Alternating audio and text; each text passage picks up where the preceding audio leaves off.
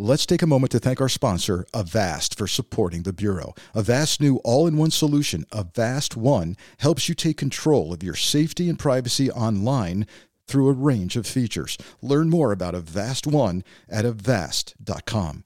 Hey, join me in a shout out to Credit Karma for supporting my podcast. Credit Karma. Apply with more confidence today. Ready to apply? Head to creditkarma.com slash loan offers to see personalized offers.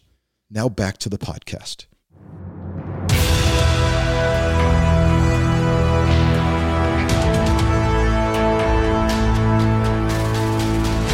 I'm Frank Figliuzzi, former FBI Assistant Director for Counterintelligence. Join me on a journey to explore our nation's security, the forces that threaten it, and the people who preserve it. Let's talk with insiders in and around the intelligence community, law enforcement, and the military, including, of course, the FBI.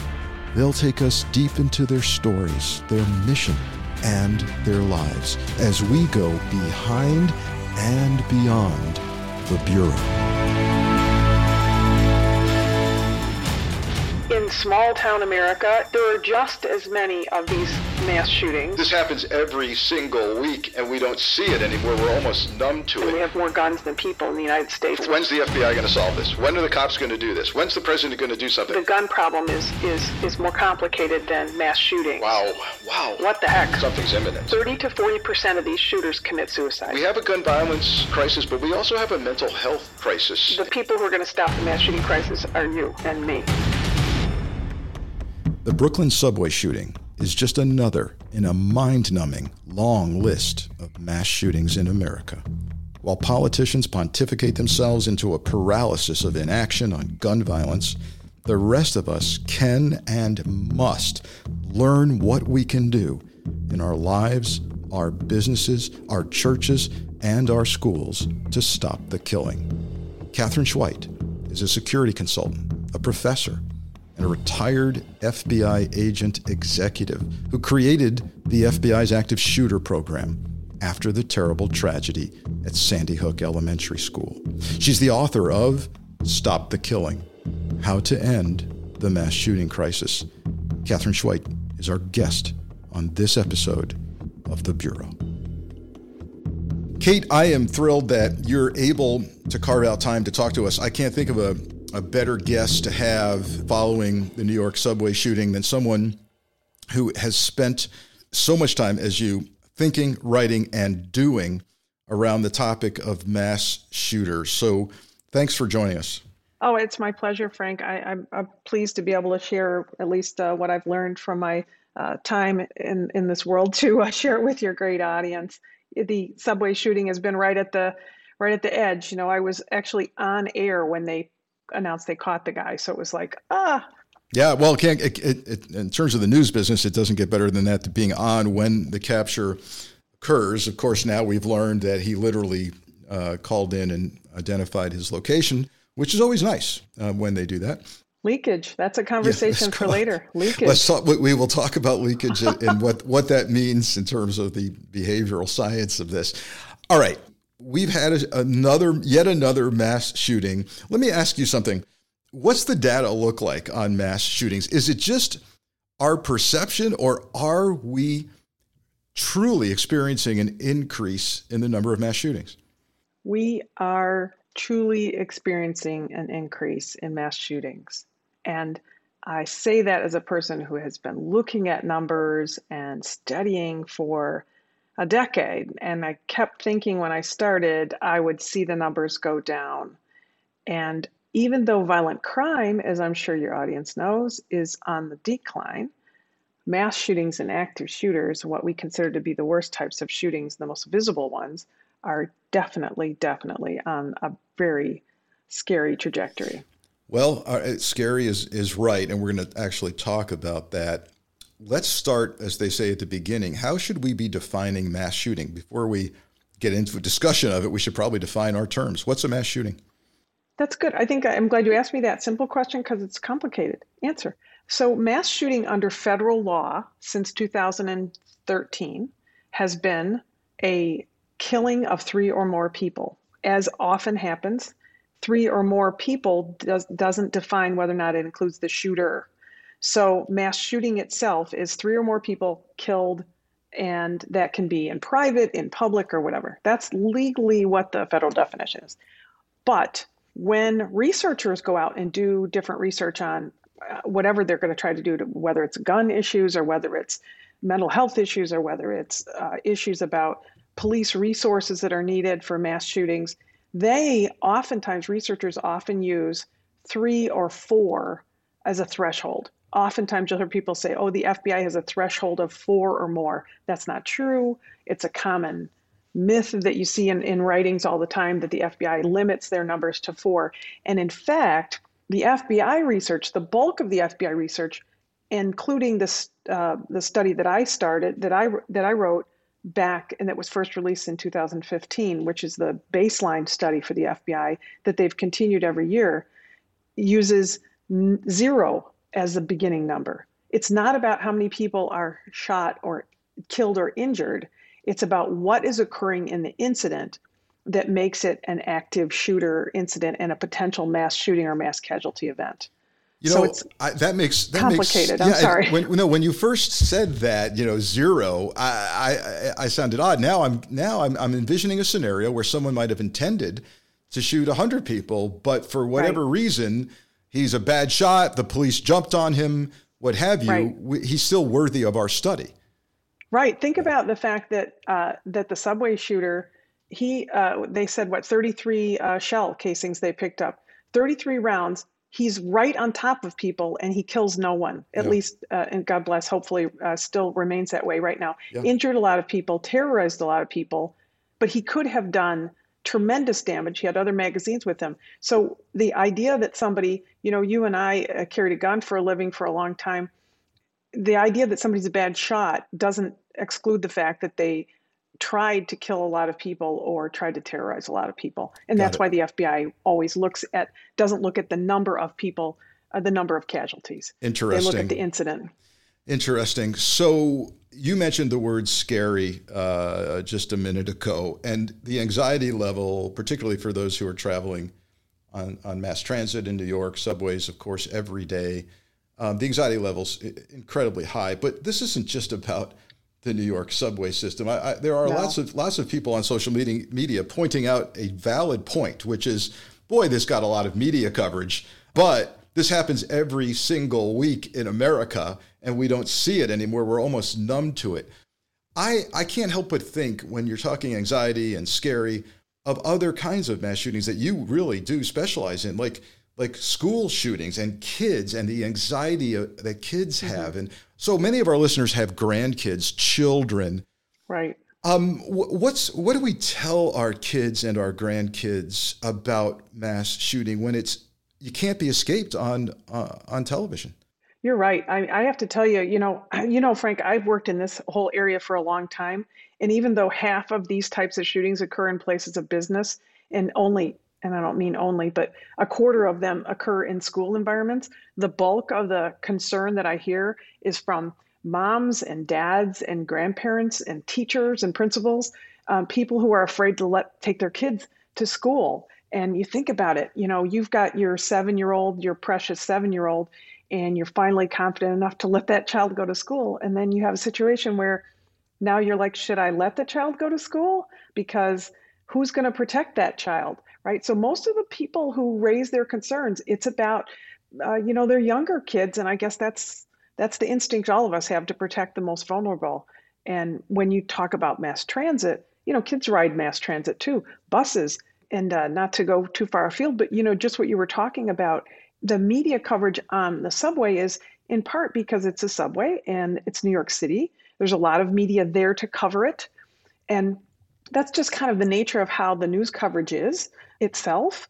But in small town America, in medium town America, there are just as many of these mass shootings and they're just not covered quite as much, which I think is okay for a different reason. I'd tell you if you asked me down the road, but um, they're not covered as much. And so people maybe have a false sense of security over anxiety over riding a subway, but a false sense of security about riding the bus in their local town. So, on the topic of kids and school mm-hmm. shootings, what what are we doing right? What are we doing wrong in terms of protecting children in the school environment from mass shooters? I think what we're doing right is caring enough to look for answers. And I think we've made a lot of progress. Uh, if you think back, uh, 1999, uh, Columbine High School shooting, Virginia Tech shooting, um, the school shootings, it's easy to throw a lot, try to throw a lot of money at hardening of the target. You know, bulletproof this and glass and cameras and security guards and police officers assigned and and t- and teachers with guns and teachers with guns which in you know Florida after Parkland Florida passed a law that said there must be an armed person in every school and so I think what we're doing right is we're looking for solutions. We're looking aggressively for solutions, and it's not just one. When the Oxford High School shooting occurred in November of this past year, and then four people were killed, the parents were charged with involuntary manslaughter because they allowed a 16 year old, a 15 year old to get a gun, and the child is charged with four counts of murder and terrorism the idea of charging and terrorism is an aggressive way that we are looking to hold people accountable, I think, for schools. I think we're doing that in a good way. We're getting more confident about training kids and believing that kids are not stupid and they are going to understand that there's a threat going on in their school or they're going to be afraid. So many people say, I don't want to make kids afraid. Kids are living it with it every day. They're hearing it on the news. So I think we're doing a good job of that. I think we could do a way better job of training. We could do a way better job of uh, providing a better communications and support for threat assessment teams and law enforcement connectivity with the schools. I don't think we do enough of that. And I think that we, as a society, Frank, you've probably heard me say this before, but maybe not.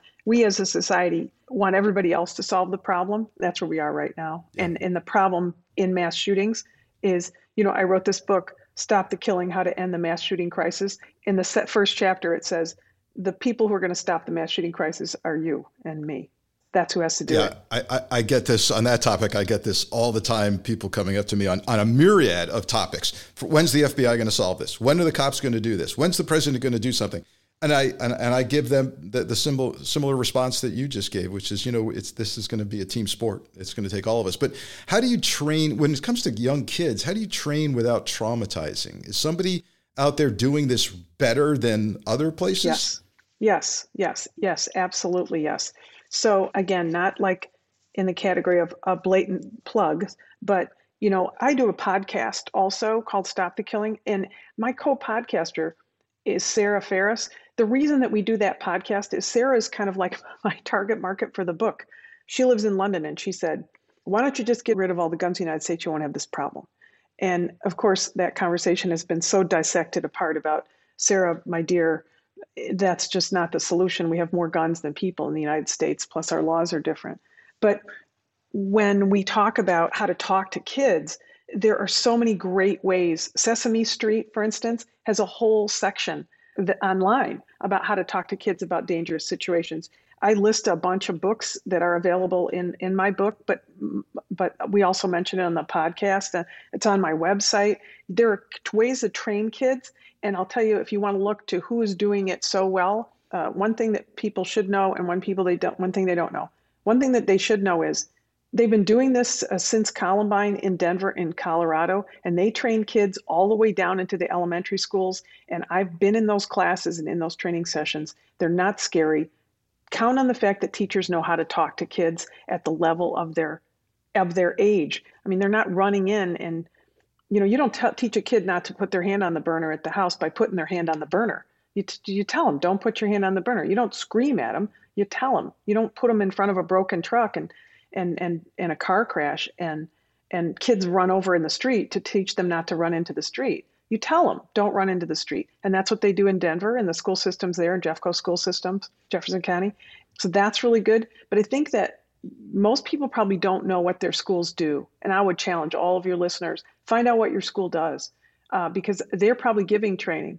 The, the kids at Sandy Hook, there were 20 little tiny kids, first graders murdered at Sandy Hook, along with seven, six women and then uh, before the shooter, you know, killed himself, and then uh, before that he had killed his mother. Those 20 children at Sandy Hook had been given active shooter training in their schools just weeks before. And most people don't know that. And six or seven of those children who survived that shooting did just what they were told to do. And when the teacher stepped in way of the shooter, those children ran out a doorway and escaped and survived. Wow, I think a, a, an untold story, at least as far as I'm concerned, um, from Sandy Hook. Let me take one minute to tell you about the latest advances in cybersecurity. Avast is a global leader in cybersecurity for more than 30 years and trusted by over 435 million users. Avast empowers you with digital safety and privacy no matter who you are, where you are, or how you connect. Enjoy the opportunities that come with being connected on your terms. Avast's new all in one solution, Avast One, helps you take control of your safety and privacy online through a range of features. Learn more about Avast One at avast.com. I'm all about security, and today, security is online security. It's your online security. And here's why I choose Avast for my online security. Its antivirus is award winning. It stops viruses and malware from harming your devices. It has PC Speed Up, which optimizes the background activity of your apps in order to speed up your PC. Avast prevents over 1.5 billion attacks every month. With Avast One, you can confidently take control of your online world without worrying about viruses, phishing attacks, ransomware, hacking attempts, or other cyber crimes. Learn more about Avast One at avast.com. Now, back to our guest. So, I've got to ask this question. Uh, short of the sadly unreasonable uh, solution of taking guns away from everybody, which which seemingly will never happen here, let's talk about why. Let's talk about why we're seeing an increase. What you're seeing in research about commonalities across mass shooters. Who are they? Why are they doing it? And then, of course, what can we do about it? Yeah, um, great questions, very loaded questions, Frank. Thanks a lot for that. Sure. Yeah. well, I think one of the, one of the reasons I I was convinced you're the right guest at the right time is because you take a very pragmatic and reasonable approach to this. You you can talk about guns, but you can also say, listen, while everybody's uh, arm wrestling about guns, why don't we do something? And so, why, right. you know, that's why I, I'm glad you're here. Let's understand a mass shooter. Let's yeah. understand what we can do about it. Yeah, I think, and I, that's nice of you to say. I appreciate you appreciate you seeing that. My my mission is not. Sometimes people say, "Oh, you're just talking about politics or guns." And I think the the fact is that I'm I'm talking about everything but politics and guns, because politics and guns are great, and there's lots of people arguing about those things, but those things aren't going to get us there. There's other things that are going to get us there. Although I'll I'll add this caveat about guns. Think about this when it call, when we talk about guns and mass shootings and violence. There were 47,000 deaths of firearms deaths in the United States last year. 47,000. Two thirds of those were by suicide. Wow. So wow yeah. So our so part of our firearms problem, such as it is, if you want to call it the word problem, is unsecured weapons and people who have access to weapons who have mental wellness issues. You know that may be uh, maybe situational, like they're stressed and they have these triggers because they lose a job or things like that. That that may ebb and flow. Some have mental uh, health issues that are challenging or undiagnosed, or they're diagnosed but they they waver. And of those 47,000 deaths, and, and two thirds of them being suicides, uh, the highest number of suicides are men, white men in the in rural communities that are in their 40s and 50s. So I think part of understanding what our problems are with deaths and firearms, you know, you have to know some of the statistics behind it. But all that said, you know, if a third of the guns in the United States are unsecured, the gun problem is is is more complicated than mass shootings. But how do we go to the people who have these guns and uh, commit a mass shooting? Most mass shooters carry legally purchased guns, either purchased by themselves or purchased by somebody they know, and then they borrow them or steal them. As did the Brooklyn subway shooter. He legally mm-hmm. purchased that gun, traceable to a, a, seller in Ohio. 11 years prior, he had that gun for 11 years. So, you know, then the question becomes what makes somebody choose to do this? And in the case of the the, the subway shooter, I think we'll find that he had a, a long history of rants on YouTube videos and clearly was very frustrated and reaching out and reaching out. So, before we kind of if we're going to talk about or if we get a chance to talk about leakage to answer your question about kind of what are our key points? How can we help? I think we do know that this is a trend that's driving up. I think that some of it is, is uh, certainly a copycat effect and gun availability and those are things that are complicated right? Um, and they're not going away necessarily. But we also have a lot of people on media and social media who are continuing to play up who the shooters are. But when your face is in your phone you're not looking at the guy standing in front of you. And that is a, pretty much what we're dealing with, I think, now. If I had to pick one thing based on all the work that I've been doing about in this area about the shooters and how we're not seeing them, we're choosing by truth default theory, kind of uh, to choosing kind of the Malcolm Gladwell concept of truth default theory, that we're not going to look and believe that somebody could do something bad around us, and we're not looking for people around us. We're not looking for people who are under duress. Yeah, this is this is really critical here. So you're saying that mass shooters are quote unquote talking to us sometimes for a protracted period of time and we're simply not seeing it. So help us, right. help us to, to, to tell us what we should be looking for. What are, what right. are the warning signs and indicators? How, how are they leaking? How are they talking to us?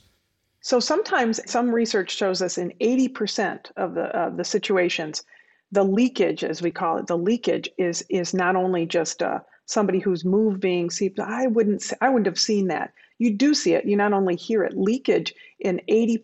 The FBI has one uh, one research that shows that 80% of the time the leakage is actually audio. It's verbal. Like they say something specific to somebody that they're going to do something it's communicated directly to people and who uh, students especially 92% and when the fbi did its largest research effort on on these actual shooters 92% of the students students around the shooter specifically were noticed the concerning behavior and then didn't report it to anybody and 95% of the time for all of the shooters that the fbi looked at 95% of the time the communication to others was verbal Wow. People are leaking, leaking yeah. their intent, yeah. very specific intent. But you might say, well, he just says, so, so here's what I mean about, uh, here's the two aspects to that. One is you say, well, he said that one thing, he says things like that all the time. Well, okay, first, before we look at why people excuse the conduct and excuse the words, here's the conduct you should be looking for in the words. People who express violent ideations, they're talking specifically about wanting to get even or they've got grievances, whether they're real or perceived, and they talk about that and they build it and build it and build it, what I call grievance collectors, right? They put the rocks in their backpack and the backpack gets heavier and heavier. People who stop taking their medication, change their personal appearance, give away their personal possessions, and seem despondent and not interested in the future. Those are people who might want to commit suicide, right? Mm, yeah, giving I mean giving away your personal possessions sounds like they're awfully close to their flashpoint that something's imminent. 30 to 40% of these shooters commit suicide. Yeah. So it's the same behaviors that we are willing to call mental health providers and law enforcement to save somebody from committing suicide, but we're not willing to call law enforcement or mental health people when we think they might commit a mass shooting. And okay, that not willing part. So a lot of people are listening right now, going, "God darn it! I, I you're describing someone I know or work right. with, right?" And and they're right. how do you, how do you get people over that that hurdle of saying, "I don't want to rat somebody out. I don't want to be wrong. I will not only will I be embarrassed, but right. I could really get this person in trouble, and I'll never live it down." How do you get them over that hump? Yeah, I think that's a that's a kind of a knowledge base, right? That's a training thing, and that's a like listen to my words when I tell you Law enforcement has plenty of stuff to do besides randomly pick on somebody who said, a 12 year old who said, I want to kill that teacher. She makes me so mad. So here, here's the short answer you have to trust yourself. You know when your kid is is doing something wrong upstairs because it's too quiet. You've got that like spidey sense, right? You've got that parent intuition You know when somebody's staring at you from across the room in a, in a store or in a restaurant. You something happens. That sense that you have of caution, that you have to trust. And people dismiss it. They say, he seemed, he says things like that all the time.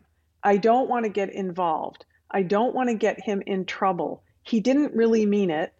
He's never done that before. We hear those things all the time in law enforcement. You heard them, Frank. I heard them. We hear it after the fact, after somebody's committed a horrific act or committed a crime. And you knock on the neighborhood doors and they say, Yeah, I heard him. If I had a dime, I'm going to tell you, she yeah. says it, the caveat, if I had a dime for every time that I read a report that said the neighbor said this guy had increased his shooting in his backyard and he was shooting in the backyard every day. It sounded like hundreds of rounds. I would be able to buy a, a, very hefty cup of coffee just over what's occurred in the last couple of years. Right. So re- research is you're saying research shows not only do they leak and articulate even verbally, but they as mm-hmm. they get closer and closer to action, you're you're seeing practicing acquisition of weapons. Right. There's there's clear signs they're getting closer to to acting out.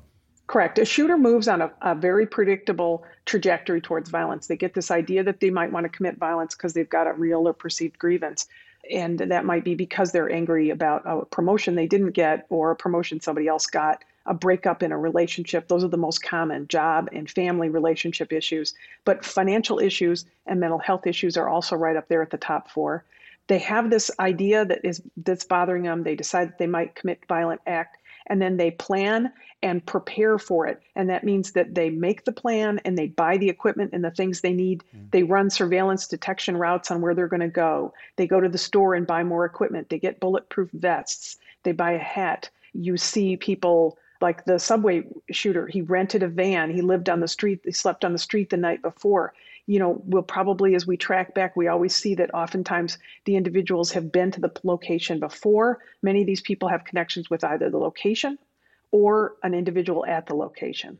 So they make those plans and preparations before they strike. And when they make those plans and those preparations, when their conduct becomes atypical to them, those are signs that should be called in. Those should be called in every time. Youth may think you're snitching, but let me tell you one important thing uh, maybe two. You don't know what you don't know. You don't know what law enforcement has already collected, what law enforcement's worried about, or how many other people called in. And you don't know if this person is on the verge of committing an act.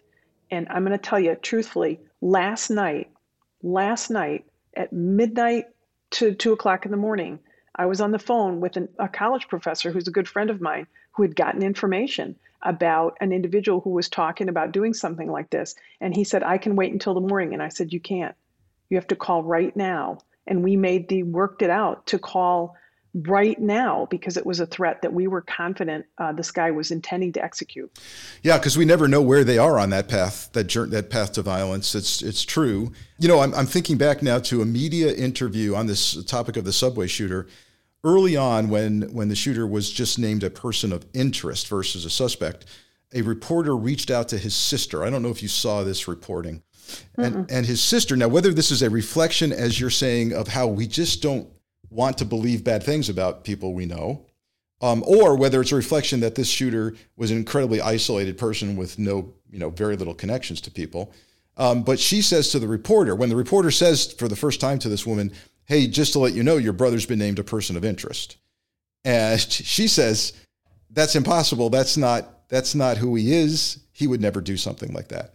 So right, whether, whether he's been leaking and she's not seeing it or whether there's a, there's a disconnect, you know, in the family, I, I don't know, but it is that it's a, it's a, it's, it's that idea of, I can't see this for what it is.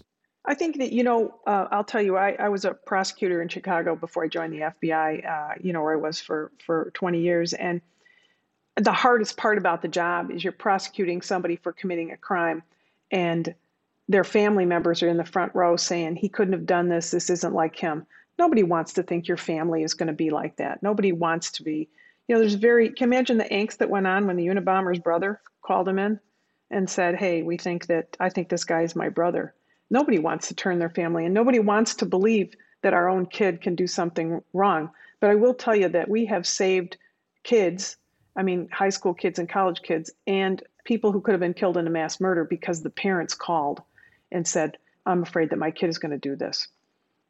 And I can tell you there have been some situations where the parents haven't called fast enough and then the guns have been used for murder. Wow. You mentioned some commonalities, uh, job related, uh, breakup of a relationship. What, what are the key commonalities you're seeing across mass shooters as you study them? Definitely interpersonal challenges. People say, oh, that means these guys are uh, loners in their basement every bit of those demographics that people think these shooters are, you're looking at the wrong people. So if you think that it's a young white male who lives in his dad's basement and plays video games, then you're completely looking in the wrong direction to look for our shooter. The shooter is more likely that young man's dad upstairs who has an issue with his um, marriage, his family relationships, his finances, and his job. Those are the problems that are the stressors that kick people over the edge. And the average age of, of active shooters, 35, the median age, 32. And it makes sense if you think that half of these shootings occur in businesses. These are people who are stressed over jobs and finances. And it's not just one stress. Right. The FBI study showed three to four stressors in every every single person who was a shooter had three or four stressors they were balancing and then something tipped them over the edge. You know, when I, in terms of doing something about it, and and on a on a larger scale, ensuring that people can recognize all of these warning signs and indicators. I, I when I left the bureau, I uh, I actually ironically got even deeper into workplace violence because I went into corporate security. Sure. What what what does your work tell you when you work with corporations? And maybe some corporations will go, "Hey, look, it would never happen here or it's going to get right. really it's going to get really expensive to do training videos and take people offline so they can sit and listen to you for 2 hours what do you tell them about the impact they can have on mass shootings workplace violence if they if they get it right besides the thing that you want to say which is please do the right thing which i know isn't always which isn't always the economical thing these kinds of shootings are incredibly expensive for businesses and the average uh, uh, settlement in a workplace violence lawsuit, and I say workplace violence, uh, per individual is a half a million dollars. So you might say, workplace violence, what does that have to do with it? But as you know, Frank, under federal law and here in the United States, you have a general duty. There's a general duty clause under OSHA. General uh, employer has a general duty of obligation. Uh, general duty clause that requires that if you're injured in a in your place of employment, and they, it was an anticipate in that you know the employer could have done something in anticipation because this was a, an understandable potentially known threat which shootings are then you have a general duty of ob- obligation to protect them. Half a million dollars is the amount just per person average workplace uh, workplace violence lawsuit. So so but, so so for companies saying, "Hey, it's too expensive to take my factory employees offline for an hour to get some training," you say you think that's expensive. Wait until you right. have a mass shooting incident and get sued, right?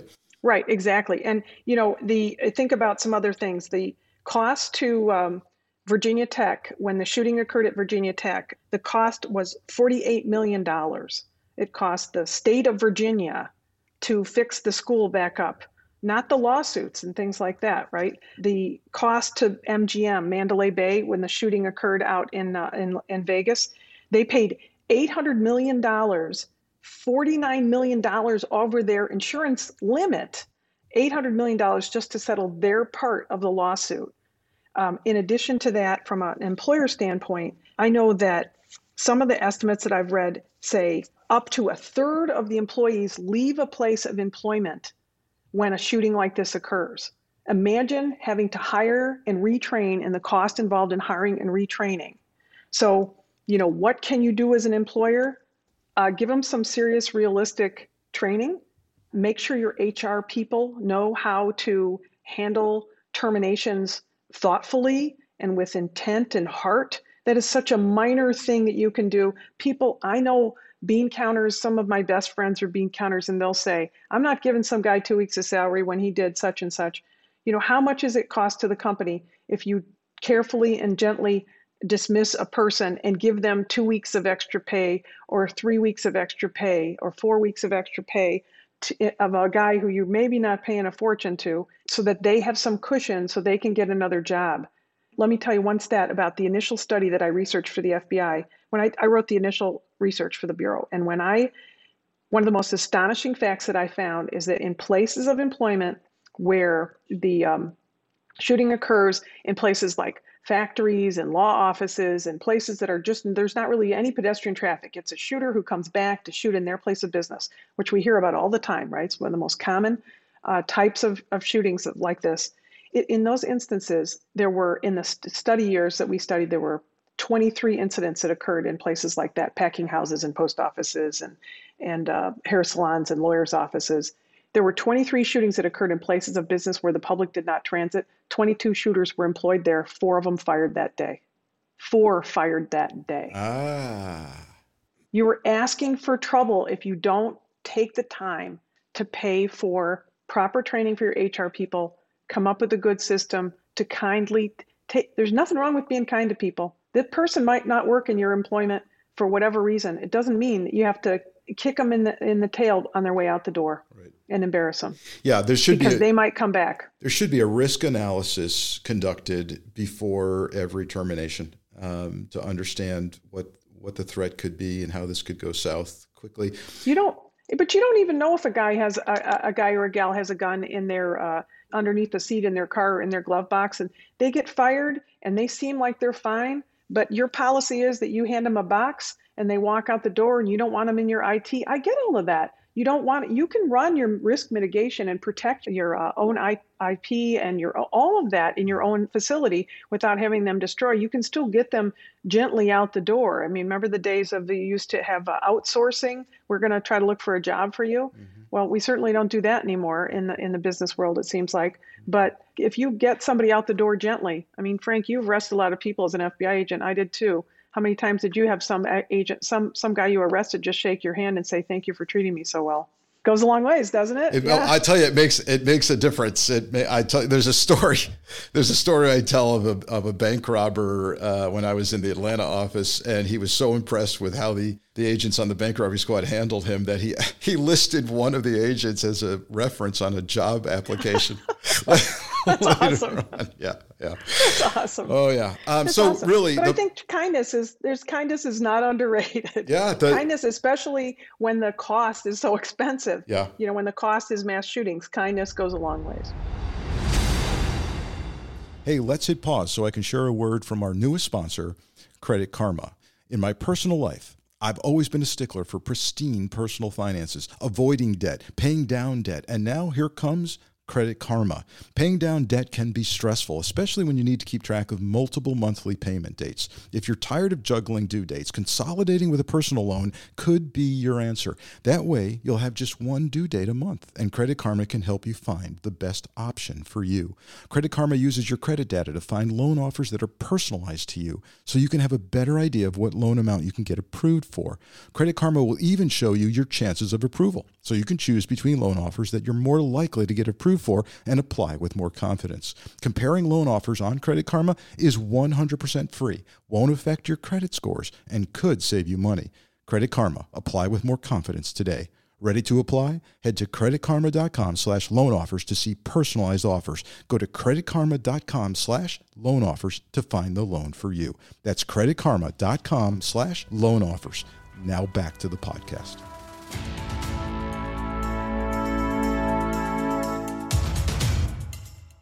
Well, and the the workplace environment is um, is where things happen, and even I do I do training in churches, large uh, mega churches. Mm-hmm. Um, you know they've they've got people coming through there every single day and training mm-hmm. the staff, the ushers, right? You know to know what doesn't look right and what does. It's a sad state of affairs, but this is where we are. And as you just pointed out, it's too expensive. You you can't afford not to have a workplace violence program in place. And when I when I do consulting, I, I, often hear security directors at companies say, "Oh, we're very proud of our last uh, uh, active shooter drill. We ran out of the building in 32 seconds." And, and I and I, I say to them, "Well, that's very nice." But understand that when you, you're running out of the building, it's too late. what are you doing before the gun uh, gets fired? And I and I kind of right. get a blank stare at that. Right. Yeah, and I do think that I think this is one of the things that I regret. You know, when I was uh, maybe I don't I shouldn't say I regret it, but you know, when I started in down this uh, adventure after the Sandy Hook shooting, you know, I had been a terrorism supervisor and a terrorism worker and counter counterintelligence like you before that. That's what I was doing, and then you know, in the bureau, you get assigned whatever you get assigned. And they said to me, Hi, now you're going to create this active shooter world for us. You're going to solve mass shootings. No small task. But when I started down that path, one of the things that we did is I actually, the run, hide, fight, you know, the model of run, hide, fight that is all over the United States now is really um, attributable to uh, the city of Houston developed that, that run, hide, fight model uh, on a DHS grant uh, just the summer before it was released, the summer before the Sandy Hook shooting, which was in December of 2012. They released a video on it and all this training material that's in like, you know, 15 languages or something. It's fantastic. It's available for free on the City of Houston's uh, website. And the reason that we pushed that is I thought we needed some single messaging about what we know, which is that at every single shooting scene, people either run or hide or fight. And what we want you to do is any of those, but we don't want you to freeze. So the concept was great, but I think the problem that we have now, and I see this in employers all the time, so it's interesting that you mentioned that, is that they'll say, We have a great active shooter program because we train once a year. That's right. Yeah. It's not built in. It's not, there's no reporting mechanism to quietly be encourage employees to report. They don't know who to report to. They, they aren't taught the warning signs and indicators and yeah, mm-hmm. and and run and and running out of the building once a year, you know, and and having no one come back. By the way, so that's another problem. yeah, right. Yeah. You know, and it's okay, but you know, that's just such a small. That's such you know, everything in in in every instance is you know what before, what during, and what after. And when I, when I wrote this book, I noticed that when I finished that ten of the fourteen chapters were on prevention, because that's really what we have to do. We have to prevent it, and if we want to prevent it um, and that's really why I started doing the podcast with Sarah Ferris because she was so she was all like like I said at the beginning she was like why don't you well you would have this problem solved in America if you got rid of the guns. And she says to me I'm kind of your target market for the book. She is she's a mom. She has kids in school. She's worried about what should she be looking for what should she be doing? And that's what we talk about every week ourselves is who are you looking for? What are the signs that they're that somebody's going on a trajectory towards violence who do you report it to? You know, I'm guessing that you probably don't know the number to report uh, an anonymous report over a text message in your community. Uh, Frank, I can tell you, I probably don't know mine. I call the FBI tip line. That's my methodology, which is very efficient.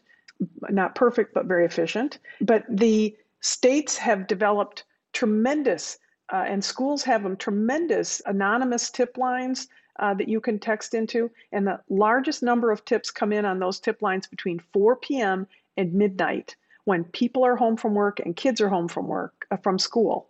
And those tips come in, and the more tips that come in, the more problems are offset.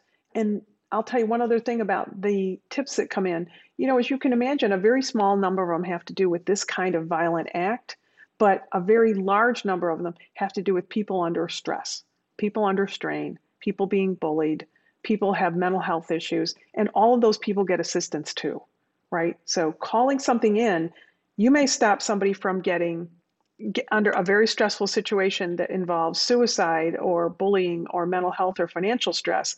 But if we don't help those people at those levels, we may be dealing with a subway killer who or a subway shooter who now has been leaking his concerns for years and not been able to get attention so he goes onto a subway, splatters a bunch of rounds all over, clearly was firing maybe not to kill people because I, it's hard to believe he couldn't have hit a few people center mass. And as his next way that he's reaching out trying to get help for himself and then we can't even any step when he walks away because he doesn't get arrested then he calls himself into a tip line to say hey come and get me he knows he needs help he yeah. knows he has problems and the leakage has been there for a long time who saw it. Well, he even, I mean, if reports are correct, I, I, don't know if you've had a chance yet. I have not to review every single one of his social media Mm-mm. postings, but there's one uh, that that made a reference to the city of New York and or the New York mayor and and quote the the mental health program or I am a victim of the mental health program or something. And yeah, I mean, it's we we have a gun violence crisis, but we also have a mental health crisis in America, and with mm-hmm. the with the inability to get access quickly to quality uh, professional mental health care. Do yeah, you you have any thoughts on why why the increase? Why why the? I, I know we've all been you know we've experienced COVID and a lockdown and and all of that and and job related issues now because of the pandemic. But over the last ten years or so, what's going on? What what's happening to us? Why why the increase? Why the increased mental stress? Yeah, I think that you know you certainly hit the nail on the head. There is increased mental stress, and I like that you say mental stress and not somebody who's got a mental health problem. You know, National Council on Behavioral Health is very ad- adamant that look, it, this aren't people who are getting who have mental health diagnoses. They may be people who could be diagnosed or have been diagnosed with a mental health uh, issue, but the vast majority of people who are diagnosed uh, with a mental health issue are cared for and don't commit any type of violence, right? So it's not, and, and if we think it's somebody who's just you know, got this mental health problem, then we dismiss that. We take them off. They go, oh, well, that's not me. That's not my son. My son isn't like that. But what we really are dealing with is people who have these additional mental stressors that have been going on and increasing and increasing. And certainly with COVID, there were people who weren't getting the mental health care that they needed. Um, they maybe didn't want to have that mental health um, service online through a Zoom call or a, you know a, a WebEx call or whatever. I think that's part of the increase is that we're seeing people who could be getting mental health care and they're not getting it because of the pandemic. We also have people who have lost their jobs, right? So there's a you go back to the initial what I what I mentioned about what the initial stressors are, relationship problems, job problems, financial problems, mental health problems. Those really all tie together and I think we're kind of in a perfect storm of that right now. Even though we're coming out of the pandemic, it's been a few years and I don't think people are anxious to, I don't think they're confident that we're really out of that. And even if we get back and everybody's working, then where everybody's still clawing, right? You're clawing saying, oh, you know, I've lost all these wages or I've lost all, I've lost this job opportunity. I've lost these. So everybody feels that they're behind. You hear that with kids. My kids have missed two years of school. You know, they're way behind in school. Well, I think where they are is we have to level set and say, this is where we are right now. And let's just start again. But we need to start taking care of the people around us because everybody's got more stress now than they had before. Right. Our, our level of stress is higher, and we have to be kind and we have to be more tolerant and more accepting and more inclusive and more caretaking of those around us, yeah, uh, not just at home, but at work. More stress combined with access to more guns and states that are, you know, not requiring permits and training and licenses and have you know, open carry and uh, it, it's um, unlocked and unlocked guns, unlocked guns, yeah, unlocked guns. I, I mean, what the heck? Yeah, that as you pointed out at the beginning of our discussion, it's it's the easy access that kids have that everybody can has to a gun. And if we were just to do some simple things, do you think that would help? So requiring that when you purchase a gun that a lock comes uh, with it or a trigger guard or yeah i mean different states and different people i i, I respect that you know in the gun category of stuff that people uh, discuss you know there have been trigger guard uh, arguments and laws uh, there's there's definitely laws that have to do with i think there are you know virginia passed seven laws the year before um, and so i live here in virginia up near washington d.c and and they passed laws that said things like you can only buy one gun a month and um, the waiting periods and the and there are I think all, all the time people say to me, you know, what what can we do? Why is this happening? What should I do? And the problem with that, all those questions is, it seems to require a single answer, and um, whether it's guns, politics, mental health stress, uh, kids who are uh, trying to commit suicide, all of the answer, there's multiple answers, right? I think that's why I mentioned before about how the charges in the state of Michigan at the Oxford High School, the prosecutor for in Oakland County for the uh, for Oxford High School shooter has charged that shooter with terrorism, something that we haven't seen before. I think that's successfully going to move through. That's my prediction. Those kinds of situations, we're looking for different answers, and all of those count. Whether it's a local community that requires trigger locks or a community that passes a law that says you can't, you know, buy as many guns. You know, right now when you run a gun background, that gun uh, registration uh, information is not retained in the system. It, it disappears. So a guy who is a felon buys a gun, then he goes to he tries to buy a gun. He gets turned down. He goes down to the next store and he tries to buy a gun, and he's a felon, but he, maybe he can buy the gun because there's no way to track and trace somebody who's been a repeat offender, somebody who wants to be a gun trafficker. So gun gun issues are complicated in the United States, and and I guess what I always stress to people is clean up your own house first Look at what's in your area. Do you have unsecured guns in your house? Do you let your kids go to some place where there are unsecured guns? Are you not looking at the mental health, mental wellness of the people around you? Are you adding to their stress? Are you ignoring signs that are right in front of you, of your friends and neighbors? Friends, neighbors, peers, classmates, the most common people who see these shooters right before they strike over and over again, rising on this trajectory towards violence, and they don't turn them in. What, what a, a powerful discussion. Um, and again, I'll say it again while the politicians are debating, wrestling, and getting nowhere on the gun issue, there is something we can do, all of us, and we could be more aware of what's going on around us, who's leaking, as Katherine says, who's telling us they're headed to violence. And we, we can learn, we can do, we can stop the killing. And the book is Stop the Killing How to End the Mass Shooting Crisis by Katherine Schweit. She's been our guest on this episode of The Bureau. Kate, um, as is often the case when I have former government and FBI uh, folks on, your service did not stop with your retirement. You are continuing to serve the nation by just making us all aware of how we can all be safer. Thanks for doing that. Thank you, Frank. I think uh, it's a mission a little bit, but I feel like I have to do my part. Indeed. I have to do my part, and I want I want everybody else to do their part. But I really appreciate you giving me the time. We shall. And um, the podcast is also "Stop the Killing," right? It is. It is. It's a good. It's a good free listen on any platform. So you can buy a book, but you don't have to. The book's available also on audiobook, and um, and so you know there's a couple of options to get it. Lots, so however you consume. I, I highly rec- I highly recommend it. It's a quick read. It's a smart read. Check it out. Stop the Killing by Katherine Schweit. Thanks for being here. Thanks, Frank. All take right, care. Take care. Thanks for joining this discussion with Katherine Schweit. Be sure to pick up a copy of her book, Stop the Killing How to End the Mass Shooting Crisis. And be sure to check out her podcast, Stop the Killing. I'll be here next time to take you behind and beyond the Bureau with Frank Figliuzzi. I hope you'll be here too.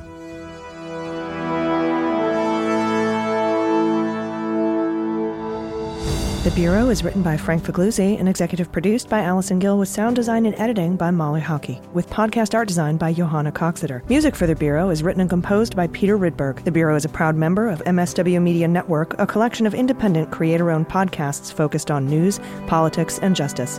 For more information, visit mswmedia.com.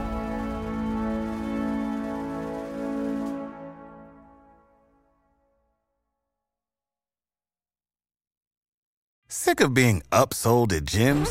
My guy, you're currently a base member. For $90 more, I can upgrade you to our Shred membership. For 130 more, you'll be a Swole member. And for just $300 more, you'll reach Sweat Platinum.